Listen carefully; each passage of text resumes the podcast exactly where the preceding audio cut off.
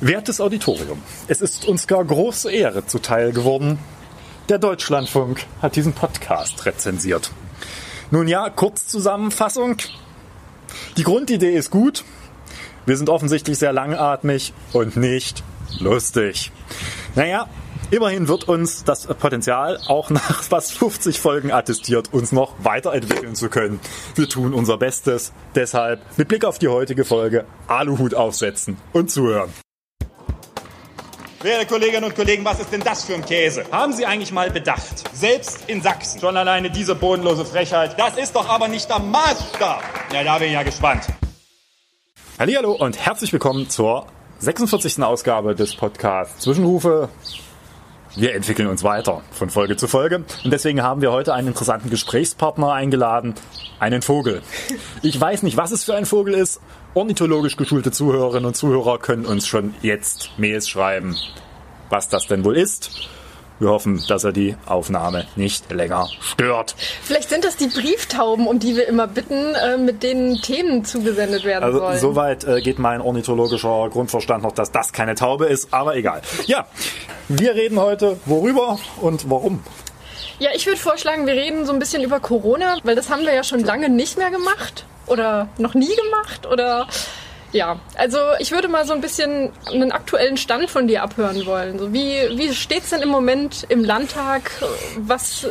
Welche Rolle spielt Corona noch und kommt ihr schon wieder so ein bisschen zum regulären Arbeiten oder ist Corona noch das allseits dominierende Thema? Als im Jahr 900 und zerquetschte die Mark Meißen gegründet wurde. Nein, können wir über was Spannenderes reden? Ja, wir können über Corona-Demos reden. Sehr gut. Ich hoffe, der Deutschlandfunk hat sich das ungefähr so vorgestellt. Man hat mir übrigens mein komplettes Skript weggenommen. Also, ihr wisst ja, wir hatten eigentlich Skripte. Seit jeher wurden wochenlang vorher aufgeschrieben, was ich dann erzähle. Genau, deswegen das hat jetzt der Vogel mitgenommen. Deswegen hat das auch immer so lange gedauert, weil die so ausgearbeitet wurden. Gut, jetzt haben wir alles getan, was wir tun konnten. Geht los. Dann lass uns doch über die Corona-Demos reden, wenn dir das lieber ist als der Alltag im Landtag. Ein spannendes Thema. Ja. Genau. Wir haben ja in den letzten Wochen beobachten können, in den letzten Tagen beobachten können, dass immer mehr Versammlungen sich wieder zusammentun, was auf der einen Seite sehr erfreulich ist, weil das bedeutet, dass die Einschränkungen weitestgehend zurückgenommen wurden, beziehungsweise mit Auflagen nun auch Demonstrationen möglich sind. Nun kommt es ja aber auch dazu, dass sich da gerade Versammlungen zusammentun, die einem Ziel nachgehen, das wir beide zumindest jetzt nicht unbedingt unterstützenswert finden. Ist das der Preis, den man für die Bewahrung von Grundrechten zahlen muss? Naja, da kann man mal grundsätzlich sagen, wir haben dafür gekämpft, dass das Versammlungsrecht wieder vollständig hergestellt wird und da waren wir auch erfolgreich. Und nun ist es das, was ich immer sage, das ist Glanz und Elend der elementaren Grundrechte.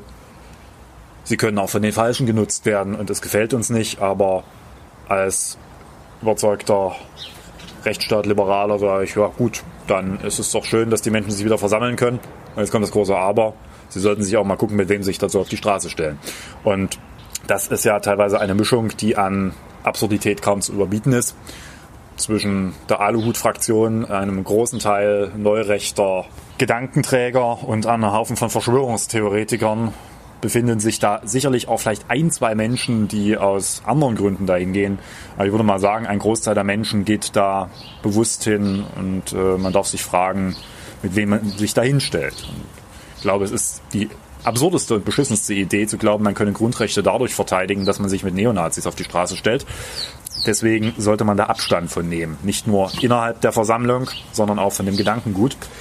Nicht zuletzt führt es ja auch so eine gewisse Absurdität, wenn auf Demos für Grundrechte demonstriert wird, die ja Ausfluss des Grundgesetzes sind, und der ein oder andere Reichsbürger zugegen ist, der Meinung ist, die Grundrechte eines Staates, den er gar nicht anerkennt, wurden ihm genommen. Also spätestens dann zeigt sich die Bizarrheit dieser Zusammenkunft. Ich halte das für schlecht getarnte Corona-Partys, die vor allem das Ziel haben, hier eine vermeintliche Diktatur herbei zu dämonisieren und diese anschließend stürzen zu wollen. Weil es diese Diktatur nicht gibt, braucht man sie auch nicht stürzen. Und jeder aufrechte Demokrat und jede aufrechte Demokratin sollte sich von diesen Demos so lange fernhalten, wie die hauptsächlich von rechtsextremen Neonazis und Verschwörungsideologen dominiert werden. Jetzt glaube ich, da etwas rausgehört zu haben, was Bezug nimmt auf den Besuch des Ministerpräsidenten im Großen Garten vergangenen Samstag. Das wurde ja lang und breit ausführlichst in den Medien diskutiert, dass er dort war, keinen Mundschutz trug, den Mindestabstand nicht eingehalten hat. Wie stehst du dazu?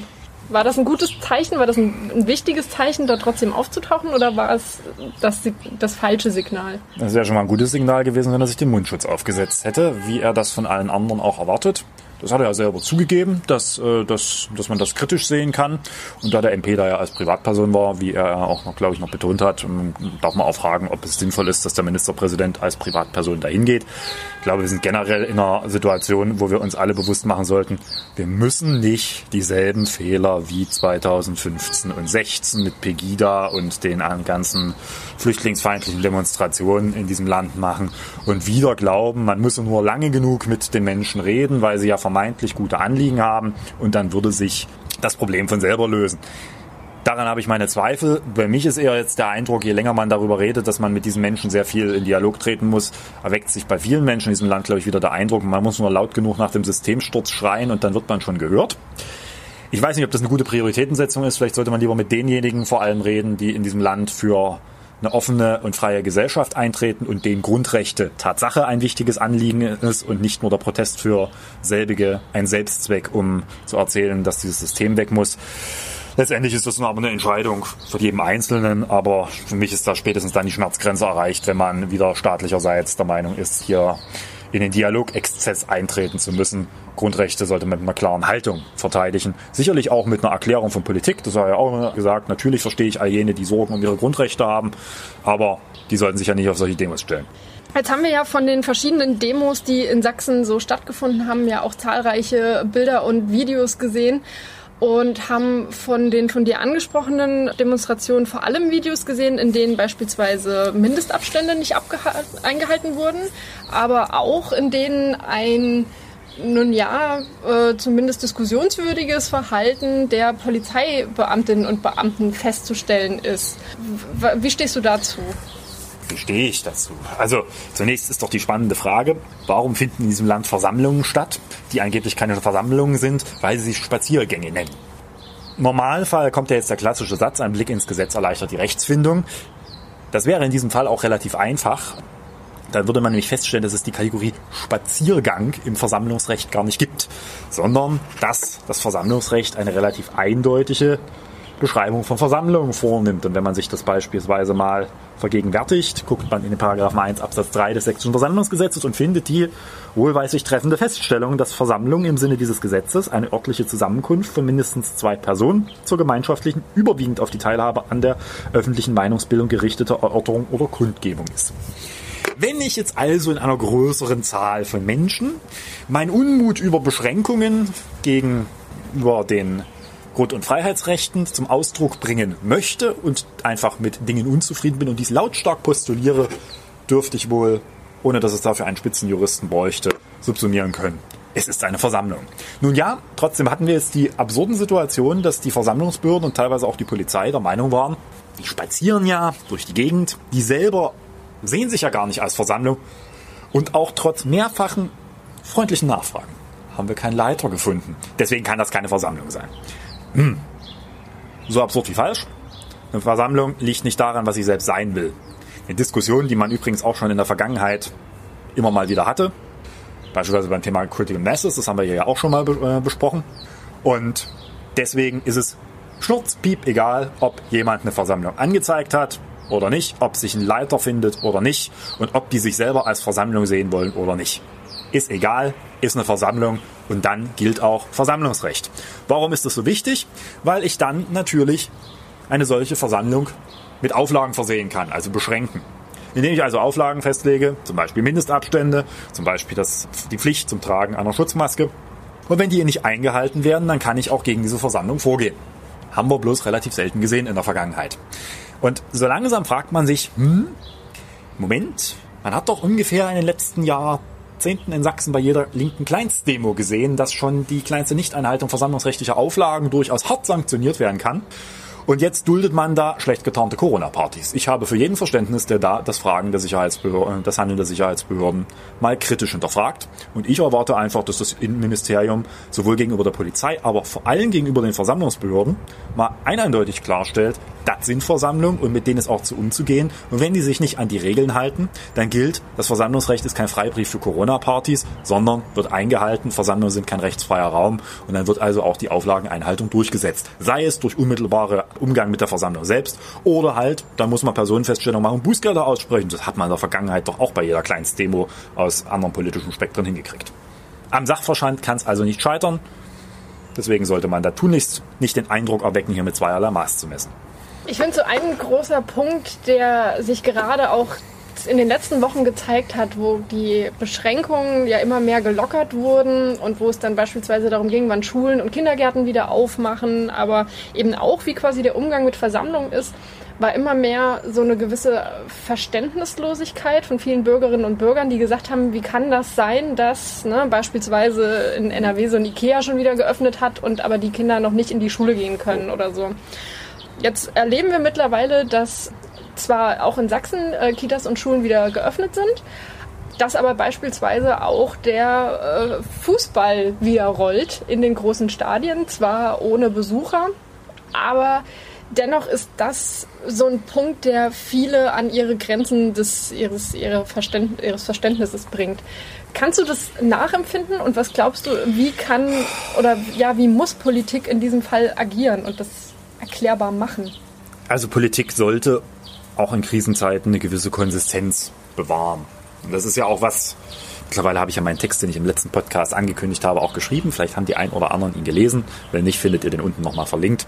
Das ist ja auch, was ich einfordere, weil je stärker man in Abwägungsentscheidungen kommt, aufgrund der fortschreitenden Dauer einer Pandemie, umso eher werde ich das Verständnis von Menschen nur dadurch erreichen, dass ich Dinge vernünftig und klug erkläre und nicht nur verordne. Dass Bürgerinnen und Bürger sich so verhalten, wie man das möchte, entsteht ja nicht durch die Verordnung per se, sondern dadurch, dass sie als etwas Sinnvolles in den Maßnahmen und in der Zielsetzung anerkannt wird. Und deswegen habe ich auch Verständnis für diejenigen, die durchaus zu Recht fragen, hat das eigentlich noch eine Linie? Das Problem ist nur, es kann keine einheitliche Linie geben, weil die Zustände und die institutionellen Gefüge, über die ich rede, sind mitunter vollkommen andere. Und auch die Frage, beispielsweise um welche Grundrechte geht es hier und um welche Grundrechtseingriffe, liegt der Fall, je nachdem, was gerade gelockert wird, sehr unterschiedlich. Und deswegen haben wir beispielsweise immer zunächst darauf gedrängt, dass es eine Wiederherstellung der Grundrechte im Freistaat Sachsen hinsichtlich ihrer Ausübung gibt. Weil da schreitet einfach ein dauerhaft verfassungsferner Zustand mit jeder Einschränkung weiter fort. Und da darf man dann auch die Frage stellen, was ist wichtiger, Versammlungsrecht oder Fußball-Bundesliga? Ich weiß, ich mache mir da immer keine Freunde mit, aber ich habe im Grundgesetz bis heute nicht gefunden, dass es ein Grundrecht auf Profisportausübung gibt. Natürlich auch über die Berufs- und Gewerbefreiheit und natürlich die allgemeine Handlungsfreiheit. Aber das Versammlungsrecht steht eindeutig drin. So. Also ist in der Frage, wenn ich sage, wo muss ich mich jetzt entscheiden, dann muss ich auch erklären können, wir lockern jetzt, in Anführungsstrichen, ich halte schon Lockerung immer so einen blöden Begriff, weil wir lockern ja nichts, wir gehen eher wieder 1:1 eher langsam Tippeltapitur in Normalzustand zurück. Also sagt dann, deswegen machen wir das und deswegen machen wir das andere erstmal nicht, sondern wir gucken, wie sich A entwickelt und dann machen wir B. So. Aber natürlich hat sich jetzt in den letzten Wochen so eine Lage entwickelt, wo auch aufgrund der Dynamik und das Gefühl hatte, wieso zur Hölle dürfen jetzt Möbelhäuser öffnen, aber Kitas nicht? Wieso macht die Gastronomie auf, aber bei Schulen wird in einigen Bundesländern gemauert? Wieso dürfen da 1000 Leute auf einem Platz sich versammeln und unter kompletter Missachtung von Hygieneregeln, aber in der Disco darf ich nicht? So, also das ist natürlich ein Problem und das funktioniert nur, wenn man sauber erklärt, warum man das Einzelne tut und das andere lässt. Das ist aber schwierig, weil der Druck von außen halt mitunter zu Entscheidungen führt, die manchmal nicht ganz plausibel sind. Siehst du das? Also siehst du, dass das plausibel nach außen erklärt wird, sowohl von Landesseite als auch von der Bundesseite, wo ja auch maßgeblich viele Bestimmungen herkommen? Ich glaube, man war am Anfang bemüht, hat das ja auch an Infektionszahlen festgemacht und dann gesagt, okay, wir können jetzt das quasi leisten, in Anführungsstrichen, und das nicht. Aber in den letzten Wochen ist dann so eine überschießende Dynamik entstanden, wo auch viele Bundesländer ihren eigenen Weg gegangen sind, was ich per se für richtig halte, weil das Infektionsgeschehen in einzelnen Bundesländern vollkommen unterschiedlich war. Und ich den Föderalismus gerade als was Starkes sehe. Das hatten wir ja im letzten Podcast erörtert. Aber das bleibt dabei, ich muss es trotzdem erklären können. Und so richtig habe ich das Gefühl, wir haben nicht bei allen die Erklärungsleistung geliefert in den letzten Wochen, warum das eine eingeschränkt wird, das andere aber nicht. Oder eben jetzt bei der Rücknahme der Einschränkung am Ende dem einen die Priorität gegeben wurde und dem anderen nicht. Und das führt zu Verunsicherung und sicherlich zum einen oder anderen Unwille. Aber ich glaube letztendlich nicht, dass deswegen ein Haufen Menschen auf der Straße stehen. Ich erinnere mich, dass du in einer der letzten Folgen angesprochen hattest, dass das Einschränken von Grundrechten für dich nicht nur bedeuten kann, dass man wieder zurück zum Status Quo kommt, sondern dass es quasi darüber hinaus irgendwie eine liberale Entwicklung geben muss. Siehst du dafür schon erste Anzeichen, dass das tatsächlich so kommen könnte? Na, noch sehe ich die nicht, aber wir sind ja auch erstmal noch in dem Bereich Krisenbewältigung. Aber ich finde, es bräuchte eigentlich jetzt die klaren Signale. Ich finde es interessant, heute haben sich wieder einige darüber ausgelassen, dass Robert Habeck Corona mit der Senkung des Wahlalters verknüpft hat. So nach dem Motto, jetzt holen die Parteien all ihre alten Hüte raus, in dem Fall keine Aluhüte, und machen irgendeinen Corona-Bezug und dann wird das schon. Klar, das gibt's. Also der Evergreen, Abwrackprämie und Steuererleichterungen sinkt sich in Corona-Zeiten noch viel besser. Aber die Idee, die dahinter steht, die auch Robert jetzt vorgetragen hat, die ist eine, die meines Erachtens ganz wichtig ist. Wir erwarten momentan, und das trifft dann nämlich auch die Frage von Beteiligungsrechten ganz stark, also wie stark muten wir Bürgerinnen und Bürger mehr Freiheit, diese Gesellschaft zu gestalten, zu.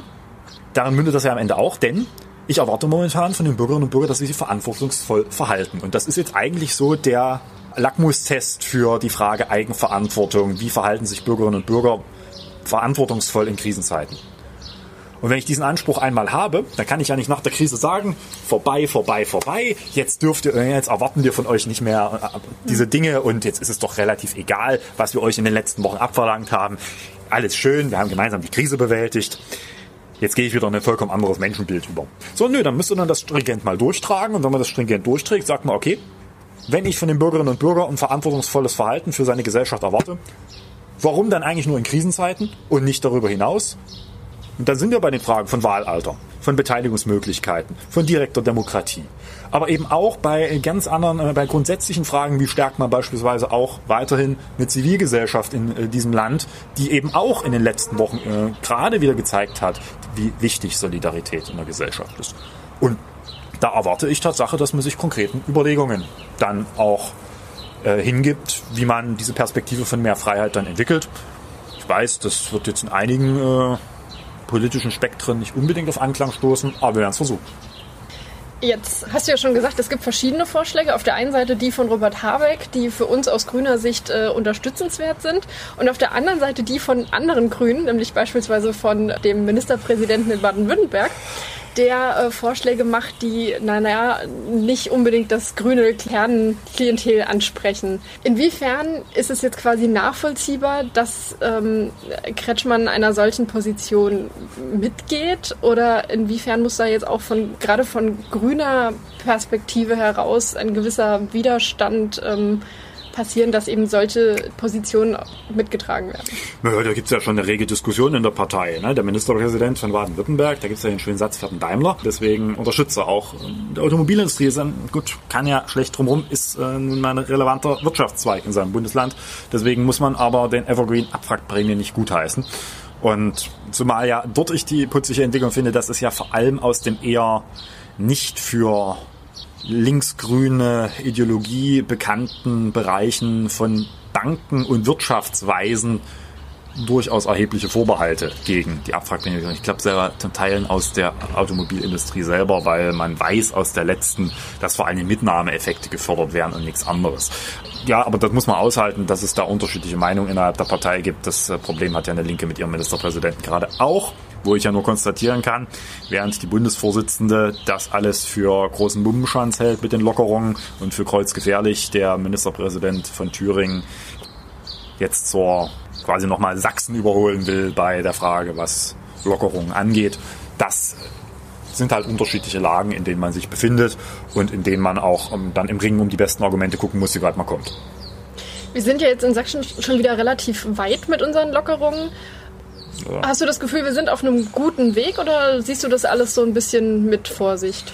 Natürlich muss man das mit Vorsicht sehen und auch gucken, wo die Bereiche sind, die natürlich man beachten muss. Also wir haben momentan nach wie vor ein relativ geringes Infektionsgeschehen in Sachsen. Es ist also auch nicht so, dass es sprunghaft ansteigt, auch mit den ersten quasi vorgenommenen Lockerungen. Aber es wird natürlich viel davon abhängen, wie es mit der Eigenverantwortung der Menschen in diesem Land ist, um damit auch für die Freiheit einzustehen, die wir jetzt wiedergegeben wurde, muss man ja faktisch sagen, indem wir weiter auf Abstand, auf Hygieneregeln, auf auch gewisse Einhegung achten, in der Eigenverantwortung und sagen, der effektivste Schutz unserer Freiheitsrechte ist, dass wir uns selbst beschränken und nicht, dass der Staat uns beschränkt. Und das wird sich in den nächsten Wochen zeigen. Wenn das funktioniert, dann glaube ich nicht, dass es viel Anlass geben wird, zunächst das wieder in irgendeiner Weise zurückzudrehen. Aber das kommt auf alle selbst an. Und umso kritischer sehe ich halt diese schlecht getarnten Menschenaufläufe im Versammlungsrecht.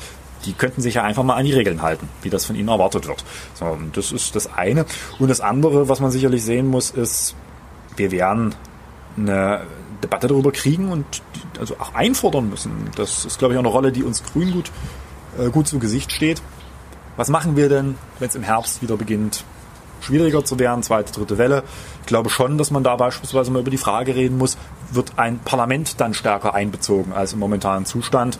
Und das müssen wir jetzt angehen, weil wenn man das machen will, dann muss man das jetzt planen und nicht dann, wenn es wieder zu spät ist.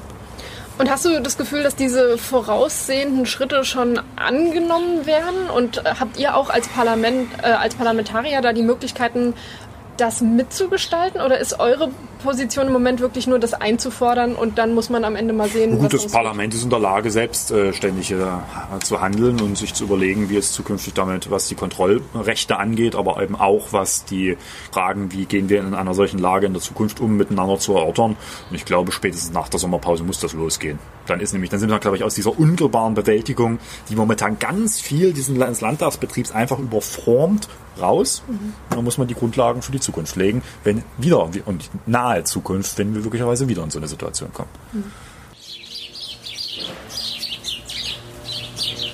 Jetzt haben wir ja so ein bisschen die Landesebene angeguckt. Jetzt möchte ich mit dir aber noch mal einen Blick ins beschauliche Radebeul werfen. Da gab es nämlich in der vergangenen Woche eine Wahl zum Kulturamtsleiter. Und diese wurde maßgeblich mit Stimmen von AfD und CDU beschlossen. Und jetzt fangen wir vielleicht mal vorne an. Kannst du so ein bisschen was zu Herrn Bernig erzählen? Also wer da die gewählt hat, ist das eine Problem. Nämlich, dass es mal wieder offensichtlich eine Stimmenmehrheit, die maßgeblich von CDU und AfD getragen wurde, gab. Und noch viel problematischer ist, wen man da gewählt hat. Man hat also einen bekennenden Sympathisanten der Neuen Rechten die Schlüssel zum Radebeuler Kulturamt ausgehändigt.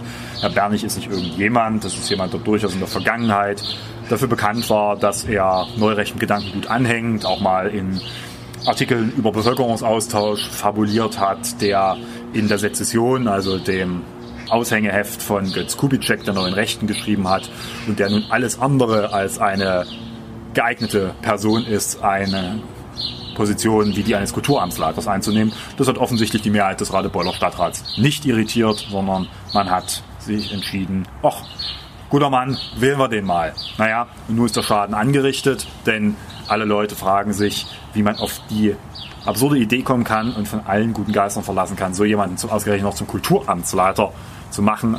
Jemand, der sicherlich nicht gerade für Vielfalt in der Kultur eintreten wird. Und darüber hinaus ist natürlich wieder deutlich geworden, also was hier für Mehrheitskonstellationen in Teilen des Sachsens stattfinden, das ist dramatisch für die politische Kultur in unserem Land. Ja, und auch gar nicht, wo man immer sagt, im ländlichen Raum. Ja, das ist quasi der Speckgürtel von Dresden. Also im ländlichen Raum hat Radebeul jetzt nicht viel zu tun. Genau. Das haben wir ja in unserer Blase, denke ich, sehr deutlichen Protest zu dieser Entscheidung gehört und vernehmen können. Von Seiten der CDU, finde ich, hat man sich teilweise sehr bedeckt gehalten. Wie hast du das wahrgenommen? Ich glaube, das war mal wieder, dass einige sehr spät erkannt haben und erst als er dann gewählt wurde, ups, jetzt haben wir ein Problem. Also man muss das ja mal von der Konstellation her sehen. Da gibt es also einen Ministerpräsidenten, der hat maßgeblich Stimmenanteile bei der Wahl gewonnen, dadurch, dass er sich sehr klar von AfD und neurechten Gedankengut abgerennt hat. Mal unabhängig von der Frage, ob er jetzt mit denen Dialoge führt oder nicht. Also auf Demos. Und das war quasi so, ne, jetzt auch eine deutliche Botschaft. Klare Kante. Ja, und jetzt wählt man halt so einen Vertreter der Neurechten, der da auf die Kulturanstelle sich beworben hat und tut so, ups, das interessiert uns alles nicht. Und das ist natürlich ein Widerspruch. Ne? Und jetzt ist natürlich auch Ministerpräsident in der Pflicht eigentlich, weil er ist ja Landesvorsitzender der CDU, da ein paar Dinge klar zu ziehen. Herr Wanderwitz, ja durchaus bekennendes liberales Aushängeschild der Sächsischen Union, hat ja schon deutlich gemacht, dass Herr Bernig definitiv der falsche Mann ist und dass das nicht hinzunehmen ist, was da passiert ist. Damit hat er recht. Ich mache meine Auffassung ganz klar. Wir müssen endlich in diesem Land zu einer politischen Kultur kommen, wo man, egal aus welchen Gründen, egal für welches Amt, keine Vertreter der Neuen, der Alten, was auch immer für eine Rechten, keine Antidemokraten und Verfassungsfeinde auch nur in Erwägung zieht und denen nicht mal die Stelle des Hausmeisters des Rathauses anbietet, sondern ganz klare Haltung zeigt, wir wählen solche Leute nicht.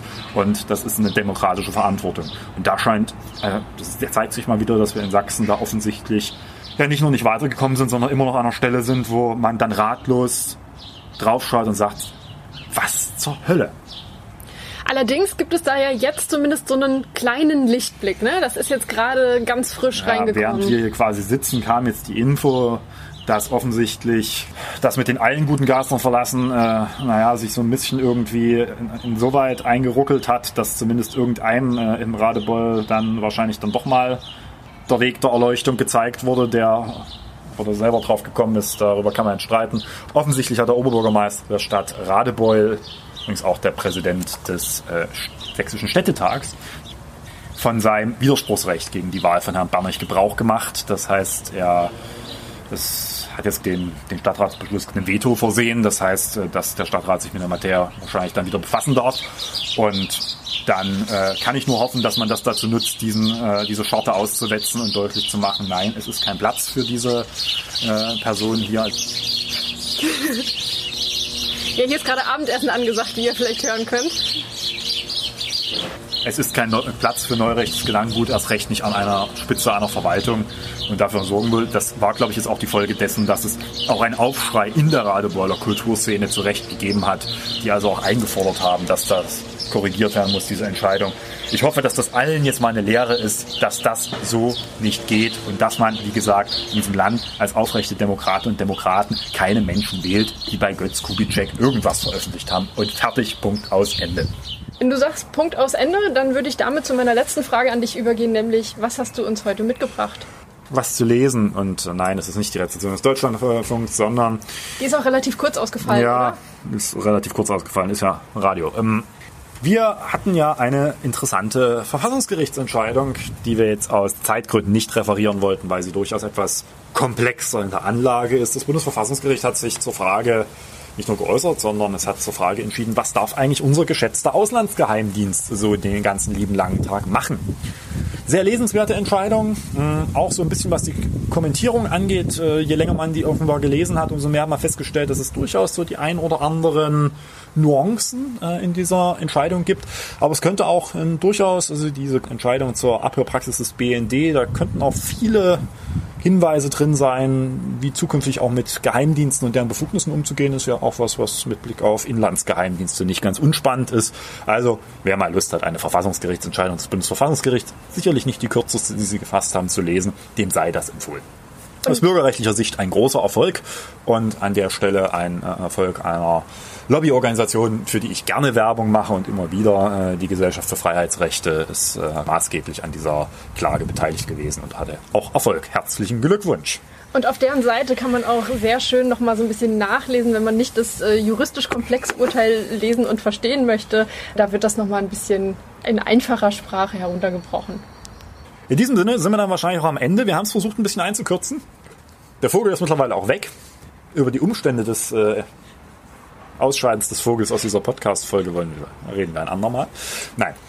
So konntet ihr aber auch hören, dass wir draußen waren und die Abstandsregeln gebotenermaßen eingehalten haben. Ja, sehr schön. In diesem Sinne, vielen Dank fürs Zuhören. Ihr könnt uns gerne auch mal wieder was schicken, worüber wir reden sollen. Irgendwie geht mir die Lust, über Corona zu reden. Aber nun ja, wir gucken mal, was beim nächsten Mal dran ist. Bis dahin und vielen Dank. Tschüss. Tschüss.